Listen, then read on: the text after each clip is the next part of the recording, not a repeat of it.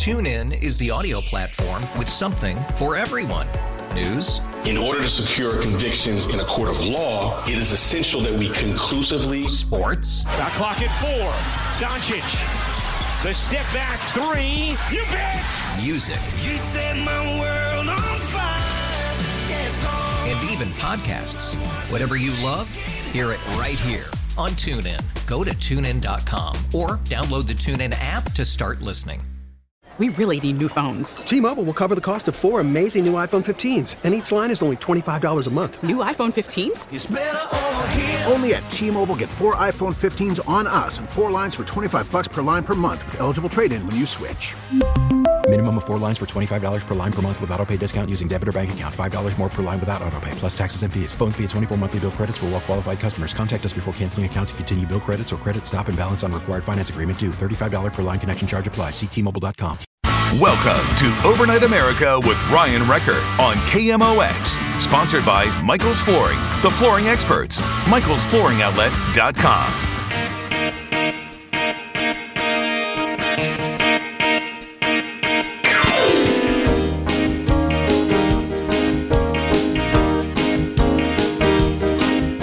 It's that time of night, you can't stay uptight. So come and join the people that are feeling alright here on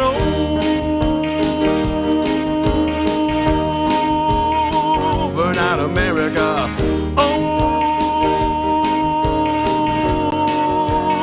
Overnight America.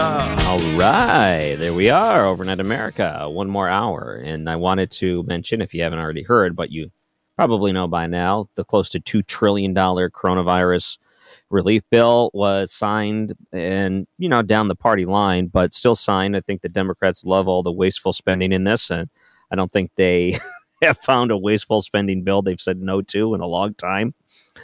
And now it goes to Joe Biden, who will sign it, which means a few things. It means that uh, every individual would be eligible for fourteen hundred dollars. You know, given the certain certain uh, circumstances, the certain circumstances, couples married making less than one hundred and fifty grand, individuals making under seventy five grand would be eligible for that. So if you're filing joint, uh, you could get up to I think one hundred and sixty thousand dollars filing joint, and you'd still be able to get those direct payments, uh, $1,400 direct payments. And same thing with the dependents. It's not a lower amount like we've seen in the past, even if you have the young one. And these checks could start getting out towards the end of the month.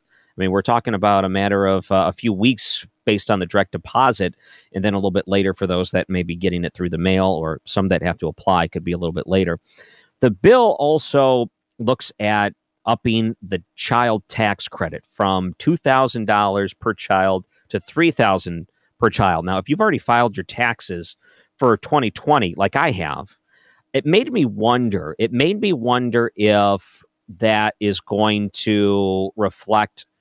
I'm gonna because you know I don't know how they're gonna do it. Are they to do it retrospective or are they uh, retrospect to this year or last year? Or are they doing it as an advancement to next year? So if I file my taxes next year, there won't be a child tax credit. It'll be given to me this year.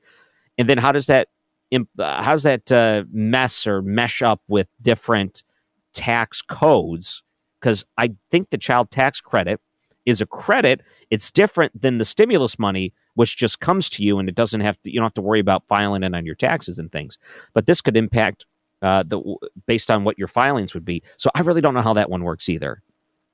It would mean that um, it would give a child tax credit of up to let's see 3000 for kids over the age of 5 and then $3600 for kids under the age of 5 but i don't know if they offset that with the amount of money you'd be getting next year anyway. So let's say if it's 2000 for kid but you could get 3000 so is that $1000 given to you over a period of time? They made it sound like for a couple of months in a row they'd give you $250 and they make it almost look like a universal basic income, which is something that they've already advocated for. Nancy Pelosi, of course, is on board for this, as she has been. This is the most consequential legislation that many of us will ever be a party to. Oh, as if, did you already forget about the trillions that you signed in last year, as, as if that was nothing? We continue to add more and more and more money to the debts. I've heard people across the country say this bill today is costly corrupt, and liberal. It's a laundry list of left wing priorities that predate the pandemic. and do not meet the needs of the American families. And I was curious what Bigfoot thought of all of this. Yeah, as one would expect, that's exactly how Bigfoot feels about this. Oh boy. Uh, yeah, I know. Susan Collins, uh, after Chuck Schumer wasn't too happy with her. I thought that Leader Schumer's comments were bizarre. He voted for the same package that I did. President Obama urged me to vote for the stimulus bill that passed that year, and indeed called me afterwards to thank me for my vote. I think it reflects, regrettably, his inability to accept the fact that despite pouring a $100 million into defeating me, the people of Maine said no. Well, she's already in campaign mode, huh? Ann Wagner, of course, a representative here uh, in the St. Louis area. It is shameful that Democrats have disregarded their obligation to provide real COVID relief to the American people. So, th- is this about COVID relief? So, when they do the studies, 90% of the money has nothing to do with the actual COVID relief. So, if you look at the distribution and the purchasing of it, it's like 1% to 2% of it. Here's some of the things, of course, that the uh, Democrats voted for and were very excited to put in. 570 million to give paid leave for federal employees just for federal employees by the way big benefit for them. 126 billion dollars for schools even if they stay closed they want to continue to give the money to schools. Uh, you think that a, a, closed school wouldn't need it but uh, 4 billion which would be uh, paying off a percentage of socially disadvantaged farmers and ranchers 200 billion for unemployment benefits that are enhanced 270 million for the endowment for the arts 200 million for museums and library services 91 million for outreach for student loan bar- borrowers. Give me a break. All of these things totally unnecessary. Uh, they should have been voted by their own merit. They could have made themselves available by themselves and you could have debated and brought those up individually, but instead they decided to jam it in here, add more debt. But hey, they thought, you lowly people, oh, you get your $1,400, you got nothing to complain about. Get out of here. Let us pay our millions and billions to all these other totally uh, unrelated things, but get your 1400 and get out of here. Your money's on the dresser. We're through with you. All right, coming up after the break, Brad Young from Dowell Fisher and Young. He's a partner of that law firm. We'll talk about the news of the Rams lawsuit. And a little bit later, too, we're going to talk to the chair of the East West Gateway Council of Governments, Kurt Prenzler. He is someone that, uh, as a chair, the Loop Trolley, they went to them and said, Hey, give us some money. We want to bring this back up. Uh, I'll get Kurt's comments on that coming up too on Overnight America, KMOX. St. Louis's traffic station, KMOX. And welcome back to Overnight America. All right. Quite a night. Quite a night in the news today, the Rams lawsuit apparently will not go to trial until at least next year. To join us and talk about that is a partner at Harris Dowell Fisher and Young, Brad Young. How are you? I'm doing great, Ryan. And I was listening to your COVID nineteen uh, relief bill analysis, and I've got a question. You know, mm-hmm. can I claim my dog and my daughter's pet snake as dependents? They'll never know. In fact, uh, there's so much fraud in it already. I think you're the least of their worries. Now, maybe if you started a fake company and then you requested about five million for that company, they might come for you. Well, I, I, I should do that. But, you know, speaking of fraud, you did mention the Rams. yes. I like how you said, huh? I like how you said, oh, I should do that. Speaking of fraud, well, I wanted to uh, give an update to the Ram situation. And I know it's one that you follow closely. And maybe we could talk about everything that's led up to this moment because they're in the news again. Apparently, the lawsuit that should have started this year I guess in the background, but uh, there should have been at least an advancement to it this year. It looks like maybe pushed off a couple of months, but uh, let's kind of go back and recap exactly what is involved in this lawsuit with St. Louis and the Rams organization. Sure. The, the, the St. Louis Convention Center, in addition to St. Louis City and St. Louis County, uh, has filed a 50, actually, it's a 52 page lawsuit against the Rams against Stan Kroenke, both individually and corporately, and also against every single owner in the NFL. And they filed that lawsuit shortly after the Rams announced uh, that they were moving to Los Angeles.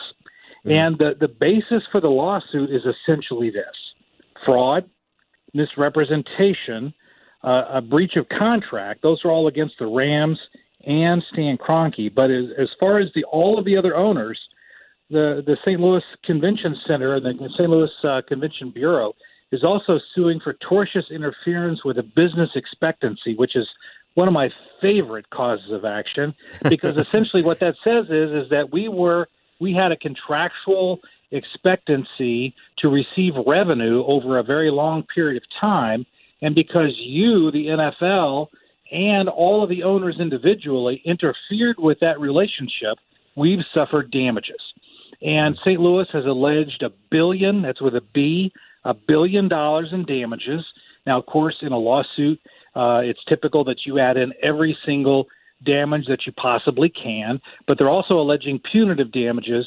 And so this lawsuit isn't going anywhere until it goes to trial. Do lawyers get together for lunch and sit down and they say, okay, everybody, name your top five causes of action, order from uh, most favorite to least favorite? Is that common with lawyers to, to name their oh, most favorite of anything? Ab- absolutely. And in fact, if when, when I get together with at dinner with my attorney friends, uh, we we try to come up with names of of uh, food items and drink selections that are in Latin. So that makes it really fun, let me tell you. And I generally have to elbow my wife to wake her up. But uh, yeah, that's what we do when we, when we go to dinner. Oh, so there's been a lot. Oh, I know a lot of action so far on this because they've already started interviews. Apparently through means of Zoom or whatever those type of uh, online video services. So they've started depositions, I believe. Yes, right. Okay. In fact, Stan Kroenke himself was deposed at the end of January via Zoom. I've done a lot of depositions over Zoom over the last 12 months, and and uh, it's very underwhelming. I will assure you of that. But the, what's interesting about the deposition of Stan Kroenke is two things. First of all, it lasted two days, two full eight-hour days uh, okay. was the deposition. So there's 16 hours of testimony from Stan Kroenke from January. And then what does that the, mean? The like, what's a typical thing, amount of time you would spend in deposition then? The the most I've ever been in a deposition, I spent eight hours deposing a neurologist in Chicago one time. That's mm-hmm. probably my uh, all time limit in terms of a deposition. But uh, I can assure you that uh, the attorneys for St. Louis went through every statement, every assertion, every public comment from Stan Kroenke talking about how we're committed to St. Louis. We want to stay in St. Louis. In fact, one of the comments that's listed in the uh, in the lawsuit, in the 52-page lawsuit, is Kroenke saying we're going to do everything we can, and I'm 99% sure we're going to keep the Rams in St. Louis for this foreseeable future. Well, that wow. was all after he'd already bought property in Los Angeles. Oh okay? boy! So that so so that by definition is fraud when you tell the city we're going to stay here in St. Louis, but you're already sending architects out to design your new stadium uh, in California. So uh, that deposition lasted two days, 16 hours of testimony, and it's sealed because of the mm-hmm. terms of the of the litigation, all litigation is sealed and cannot be released publicly until the case proceeds to trial. I see. So afterwards, is there going to be an opportunity to actually see video of this deposition? Will that be released to the public? Uh, I presume that it will be uh, because all lawsuits are a public record. So if this case proceeds to trial, unless there's a settlement, uh, it will be a public record, and anyone can obtain that from the actual uh, court file. Oh boy, so that's longer than a Marvel movie. I mean, you would have to really be dedicated to, to, watch one of these tapes, uh, or you would have to be the intern that pulled the short mm-hmm. straw that has to go through that over the course of a couple of days with a lot of pots of coffee. So, uh, are they done with that stage? Or depositions over? Or since they're considering moving this, and since they've um, now said at least until next year before they start this trial, could they continue to depose people? Could they continue to gather information, or are those phases over with? No, in fact, they're just beginning. Uh, what's interesting to me, and to me, this is the most fascinating part of litigation, is because it's all, particularly when you're dealing with very public companies. I represent a lot of public, very uh, uh, noteworthy companies, and those companies have a desire to to have a good image in the public eye. And so what what's interesting about the Rams litigation, Ryan, is that uh, the Rams sought and got permission from the judge to depose all of the owners if necessary, including obtaining their cell phone records, the numbers of uh, of the phones that they called on their cell phones, and the substance of their conversations. Now, in particular, if you're talking about Robert Kraft, the owner, uh, one of the one of the owners of the NFL, who had that little massage parlor problem down in Florida, you know, he doesn't want to give up his cell phone records. I can assure you of that. Oh boy. And those haven't been taken yet. and so that's why I think there's still a possibility of settlement of this litigation because when Robert Kraft is faced with the prospect of giving up his cell phone records, all of a sudden settlement looks a lot more attractive. Or any of them, I could see a lot of powerful people thinking to themselves, "This ain't good." Um, does it have to be contained just to this suit? Because we know that Stan Kroenke has dealings all over the place. Like he owns other teams, he's got his foot in other Mhm. businesses. Would, could could they accidentally stumble upon something else, and that could become relevant? That's a great question. Uh, one of the things we fight, lawyers fight about this all the time in litigation. But in this particular lawsuit, since the basis of the of the lawsuit is essentially fraud and misrepresentation, if the Rams had evidence of other dealings with Stan Kroenke's teams, whether they be in Denver or elsewhere, where fraud was involved, that would be relevant to show a pattern of conduct. So, in other words, if the St. Louis attorneys can demonstrate that Stan Kroenke, and again, I'm talking hypothetically, can demonstrate a pattern of conduct where he utilized fraud in his business negotiations, that would conceivably be admissible as evidence in the in the St. Louis versus Stan Kroenke lawsuit, and those are the kinds of things that would have gone been gone over in detail in his deposition. Hmm, interesting. Okay. Can perhaps the city of St. Louis, let's say they are pretty confident in the hand that they're playing, overplay their hand and say something like, "You know what? I want you to shave that rat tail off your face." Like, you, part of the settlement, you have to shave your mustache just to really stick it to them to say, "We really don't like you." Is it possible for them for them to do that legally? Um, possible, yes. Probable, no. You know, one of the things, Ryan, people ask me all the time. People come up to me. This happens at least once a week, where someone says, "You know, I, I slipped and fell, and I got this problem, but I, I'm not interested in the money. I'm not interested in the money. But how much do you think my lawsuit's worth?" And then I tell them, and they say, "Well, that's not enough money." And I say, "Well, wait. I thought you said it wasn't about the money." You know, it's always, it's always about the money, my friend. Always, Yep. every time, and underline always. Yeah, it's like you go to a garage sale and you think you found something valuable. Sometimes it's a half a million dollar, you know, plate from China, you know, from you know 500 years ago, and sometimes it's a beanie baby that's worth nothing. But sometimes you think it's worth and it has value, and it really doesn't. I guess lawsuits are like that in a certain way. Um, that's Exactly. probably a bad uh, comparison. So when it comes to pushing this trial back, at least until next year, is there a ho- home court advantage? Does this benefit any party? Well, it certainly benefits St. Louis for two reasons. First of all, the Rams have already explored all of their motions to to uh, dismiss and motions for summary judgment. All of those have been denied. It's gone all the way up to the Missouri Supreme Court. It's all been denied. They have filed motions for a change of, of venue, trying to get it out of Missouri. That's been denied. And the U.S. Supreme Court denied to hear denied their appeal to the U.S. Supreme Court. So at this point, this case will go to trial in the state of Missouri. There's no question about it unless it settles. So hmm. this delay of the lawsuit until 2022 allows the Rams to put more pressure on the owners of the NFL to produce their cell phone records, to produce documents they don't want to produce, and to submit for depositions. And the more pressure that the St. Louis legal team puts on the NFL owners to produce documents, produce cell phone records, and to submit to deposition, the more uh, or the increases rather the likelihood that there could possibly be a settlement of this litigation. I still think settlement is possible, not necessarily just based on the merits of the lawsuit, but because the NFL wants this to go away. And listen, if you're the NFL, the one thing you've got is is buckets of money, and so Mhm. they could throw buckets of money at this case.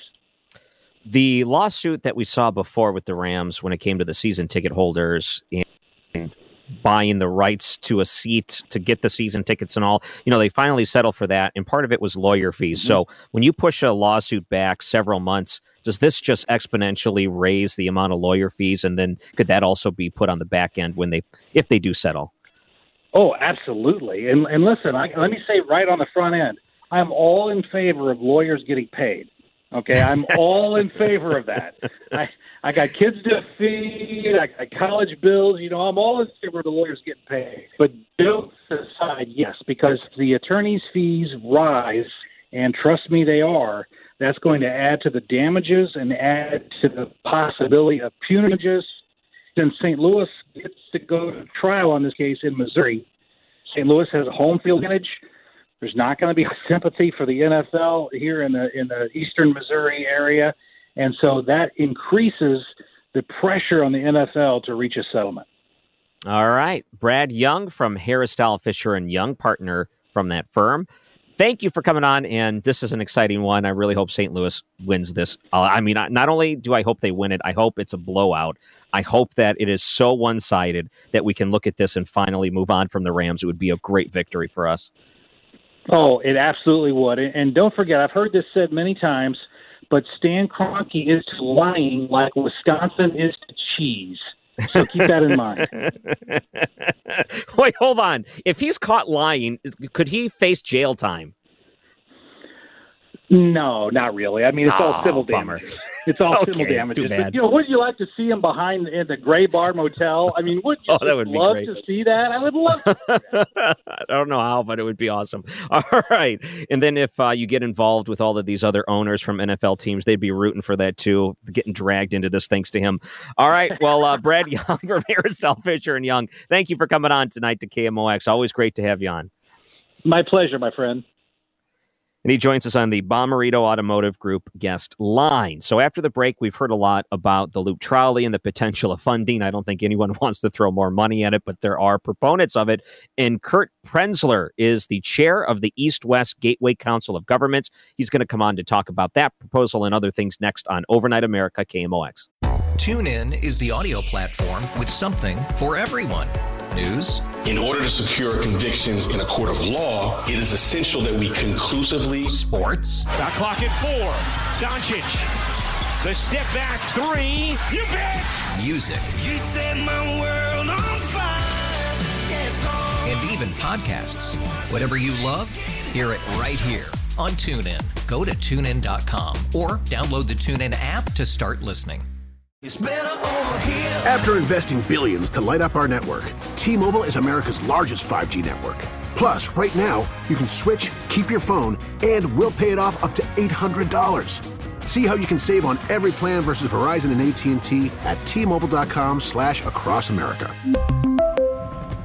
Up to four lines via virtual prepaid card. Allow 15 days. Qualifying unlocked device credit service ported 90 plus days with device and eligible carrier and timely redemption required. Card has no cash access and expires in six months. News Radio 1120, KMOX, the voice of the Cardinals. He's the new chair of the East West Gateway Council of Governments. And to talk about the potential of additional funding going to the loop trolley, it doesn't seem there's a lot of support for it, but who knows? Maybe it's a good idea. Kurt Prenzler joins us. Uh, welcome to Overnight America. Thank you, Ryan. It's not a popular thing among people that live in the area. I don't think they want to see over a million dollars go back into the loop trolley after all the additional money that was spent on it over the last couple of years. Where do you stand on that? Well, uh, first of all, um, as as I'm I'm I'm the uh, chair of the this year for the uh, uh, uh, East West Gateway, but that is a rotating rotating position, and so really I speak on behalf of Madison County, Illinois. I'm chairman of the board, and uh, we have pretty much unanimously on our county board questioned the the wisdom of uh, bailing out the trolley. In fact, we opposed it. Our two uh, the bi-state board has 10 board members, five from Missouri, five from Illinois. Our two board members have been uh, have been very uh, vocal in terms of opposing the bailout that uh, we thought had ended about a year ago. So I'm Mm-hmm. I'm frankly surprised to see this being talked about again. I was pretty excited to Google the loop trolley, and on it it said permanently closed. And I thought, wow, this is great news. We don't have to worry about this. And then all of a sudden, we're spending like drunken sailors for all the COVID spending, and we can think, oh, 1.2 million, not a big deal. Let's just throw it at the trolley. So I don't think there's a lot of supporters, at least from taxpayers, the way that they're looking at this sort of thing. Governmental there it seems to always have their proponents and ones that want to throw at it. I'm curious, wh- what do you think the merits are of trying to even consider something like this? And what is our obligation when it comes to the loop trolley? Because there's always this threat that if we do nothing with it, there might be a greater penalty. So, how do you balance those things? Well, as as I understand it, and uh, and uh, I have not ridden the trolley. I've listened to your website, and you've you actually have. So kudos to you. but uh, the uh, the trolley costs more than fifty million dollars. It's it it it's uh, doesn't really go anywhere. It goes to the historical society. Uh, it's essentially it's really not transportation. It's more or less an amusement ride. It doesn't reduce congestion, traffic congestion. It doesn't reduce pollution. Uh, but let's let's try to put a positive. Let's look at it. They do have in the Delmar Loop. They have a one percent sales tax district that I understand produced about nine hundred thousand dollars a year pre-COVID. And I heard that they had an estimated cost of of operating uh, the trolley at about 1.2 million. I was always puzzled. Why don't the businessmen in the loop? Why don't they chip in the difference? Uh, Washington University is close. Uh, you know, University City is a wealthy community. Uh, you know, why don't we see these organization organizations chip in, or why not go back to the voters? They have a one percent sales tax. Why not go back to the the loop uh, retail retail establishment, or have the voters uh, ask for a, a 1.5 percent, one and a half percent sales tax? So this trolley, if it benefits anyone, it, it was kind of the brainchild of of uh, individual business owners in the Delmar Loop, and I'm I'm really surprised that uh, they can't come up with the difference. The difference, in my mind, is is uh, they're they're generating uh, sales tax in their sales tax district, and they have a they have a cost, and you know I'm, think- I'm surprised that they're not just continuing this themselves. Why are they reaching out to Bi-State? Why are they reaching out to other organizations? Yeah, and none of this should have actually have happened because their projections showed this would be self-sustainable. It would be great, but even from the get-go, they realized they were in some major trouble because the money that was coming in wasn't even close to. It was probably what like ten percent of what they anticipated would be coming in. And you're right about the pollution thing. I never really thought of that, mostly because you think of the lines and the electricity used for it. But when this thing goes down and you've got about a mile and a half of cars idling, that's not good when it comes to pollution in the area. Frustration, you're right. It gets a lot of people upset when they're trying to drive there and this thing's making frequent stops to no one because no one's uh, hopping on. It's a nice, you know, it looks nice. It's really just this cosmetic thing that's nice to a certain area that no one uses. And to think, uh, for example, when you're going through budgeting, I'm sure you could probably find 1.2 million a better use for that somewhere else if you were in control of all of it. Yeah, I think that. Uh, so I, I think that from what I understand, uh, the the folks in the St. Louis metropolitan area they're they're also scratching their heads, wondering why should the people of Wood River, Illinois, or or Fenton, Missouri, or uh, Arnold, why should the entire region bail this out? Uh, if if anyone's going to bail it out, I think it should be the folks in University City, the business people. Right. And, you know, I know that you've um, also paid close attention to Metrolink. I know a lot of this is connected between Illinois and Missouri here. But when you think about the problems we've seen and the tragedies we've seen, and then the state coming out saying that no, the, the armed guard situation, we can't do it based on the study or whatever it is, and these excuses that come out. And people are afraid to ride the Metrolink and the amount of crime that happens. And I think to myself, of all the things you could be spending money on, you got a lot of other things to deal with right now when it comes to public transportation and Metrolink Yes. Because the, probably the best thing you can be doing right now is trying to make that as safe as possible for the riders and really encouraging people to use that. But it's a huge discouragement when you read the news and you see all of the issues with it. And yeah, if you're going to spend money somewhere, why don't you start with places that need it? I agree. If, if you're going to spend money, I think uh, you need to uh, look really hard at the the MetroLink. I think the MetroLink security started to go to go in the wrong direction back in the spring of, of 2018 when uh, the East West Gateway Council and uh, Bi-State went ahead and I think paid this consultant out of Portland four hundred thousand dollars for an assessment. And then they came back in the spring of 19 and they were authorized for another 500,000 they came back uh, maybe about uh, eight months or nine months later with 99 recommendations, one of which was to disarm the security guards. And at that point, our two uh, board members on the Bi-State board objected strongly. I spoke against it in the uh, East West Gateway meeting in February. The agreement took place April 1st of 2020, so almost almost a year ago uh, we saw a, a young woman get beat up in early July of 2020 uh, when a security guard just looked on and perhaps felt that, that, that she couldn't do anything. Our county board in Madison County, Illinois, passed a resolution in July of July 15th of 2020, uh, basically warning the citizens that MetroLink was not safe and criticizing the new security agreement. And then, of course, we had the ultimate. Uh, I thought, well, we had a we had a security guard uh, pushed off the ramp, very very badly injured. I think that was in the fall. And then, of course, in the very end of January, we tragically had the uh, security guard who was murdered. So in February, uh, just this last month, our county board uh, passed another resolution. It passed unanimously, again criticizing this new security agreement.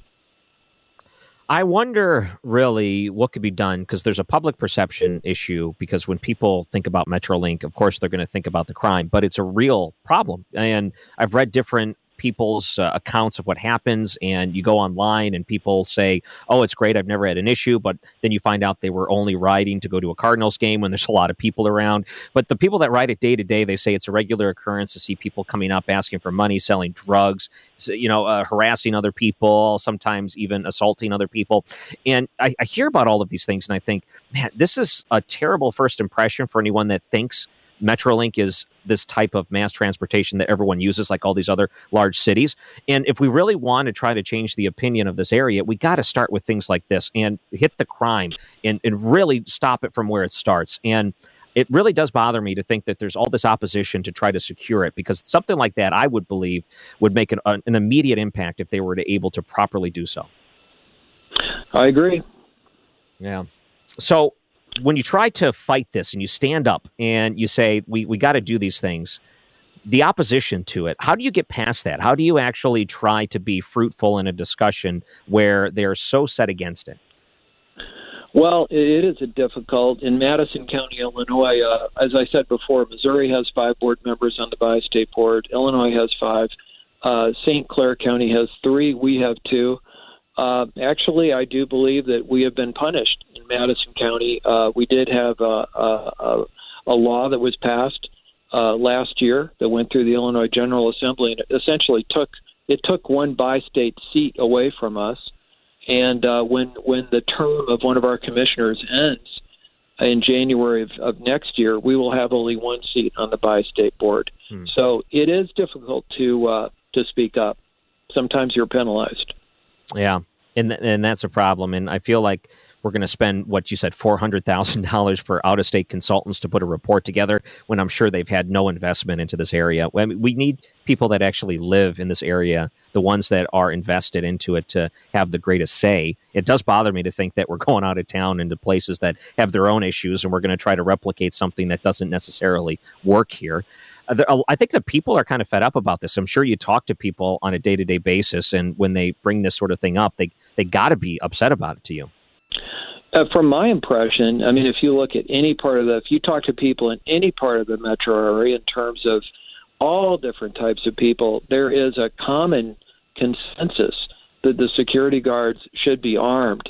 It's really not fair to the security guards to give them that label, security guard, and they don't have they don't have the means to back it up.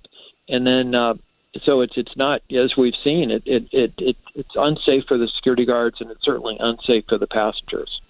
Mm-hmm. I feel like a guard would would give you the impression that they have the ability to intervene when there is an issue. And I feel like sometimes when you talk about people that work at retail and they're told that not to interfere with anyone because it would make them liable and they could lose their job if they interfere. And I think if you're talking about people that are getting assaulted on a regular basis on the Metrolink or places like that, and uh, their directive is, well, they can't really step in or do anything, then essentially what we have are witnesses, uh, not security guards. You could replace them with cameras, and then after the fact, use the police to try to track them down. And I, I think about the the the shame because it isn't, you know, all things considered, Metrolink is something that was looked at and was kind of praised in a lot of different ways to be able to connect this. I mean, there's things that could be done better and there are people that defend it but man there's a lot of these scarecrows that are still up there that we have to to get out of there and and we have to fix before we can actually claim it a victory. And you know i hope that there is some sort of change in the future. Do you are you optimistic? Do you think that things might get better? I, I just don't know, but I, I am confident there's really a tremendous consensus among all different uh, types of people in all different regions of the St. Louis metro area that to leave the security agreement in place as it is is not a good idea, and that we really need to get uh, we really need to to take a look. The security agreement began April 1st of 2020. It's coming up on on one year, and I think it's essential. I think the people really believe that it has to be changed. Listen to the people. That's a good start. So, Kurt Prenzler, uh, chair of the East West Gateway Council of Governments, also of Madison County over in Illinois. You can see him on the county board there. Thank you so much for coming on and discussing this on KMOX. Thank you, Ryan. And he joins us on the Bommarito Automotive Group guest line. Biggest takeaway I have, and I thought this was a really good insight from Kurt. Biggest takeaway is listen to the people on this one. You got to listen to the people. This is Overnight America, KMOX. This is Overnight America, sponsored by Michael's Flooring, the flooring experts. Michael'sFlooringOutlet.com on KMOX. Mm, well, it's amazing how fast these nights go by. We'll have an opportunity to talk to our friend Tom Sullivan as part of the replay hour, which will come up here right after midnight. We'll be back again tomorrow at 8 o'clock. If you are someone that's on Facebook, but you hate social media, but you're still on it, and you think, uh, why am I even on this thing? Then we're alike, and you can go like the Ryan Wrecker Radio Facebook page. That would be nice. I'm still trying to figure out some new technology I received. I got a little audio mixer here, which is pretty exciting. It's got buttons on it that I can program. Like, for example, there's a button that I can push for a, a, crowd. Pretty nice, huh? This is what I imagine uh, most people that listen to this program they clap like this when they hear something they like. You uh, just like producer Mike back in the studio, he claps with excitement when he hears something he likes all the time too. So I got to learn some of these buttons and things. Maybe we'll play around with that tomorrow too. I got a great interview about head transplants and does your consciousness follow a head transplant? No, this is going to be an awesome one. So we're going to do that tomorrow at eight o'clock. Don't miss the show. Enjoy the replay hours now, and we'll talk to you later. Have a good night. Bye. My heart beats with the lonely rain, wishing I could see your face again.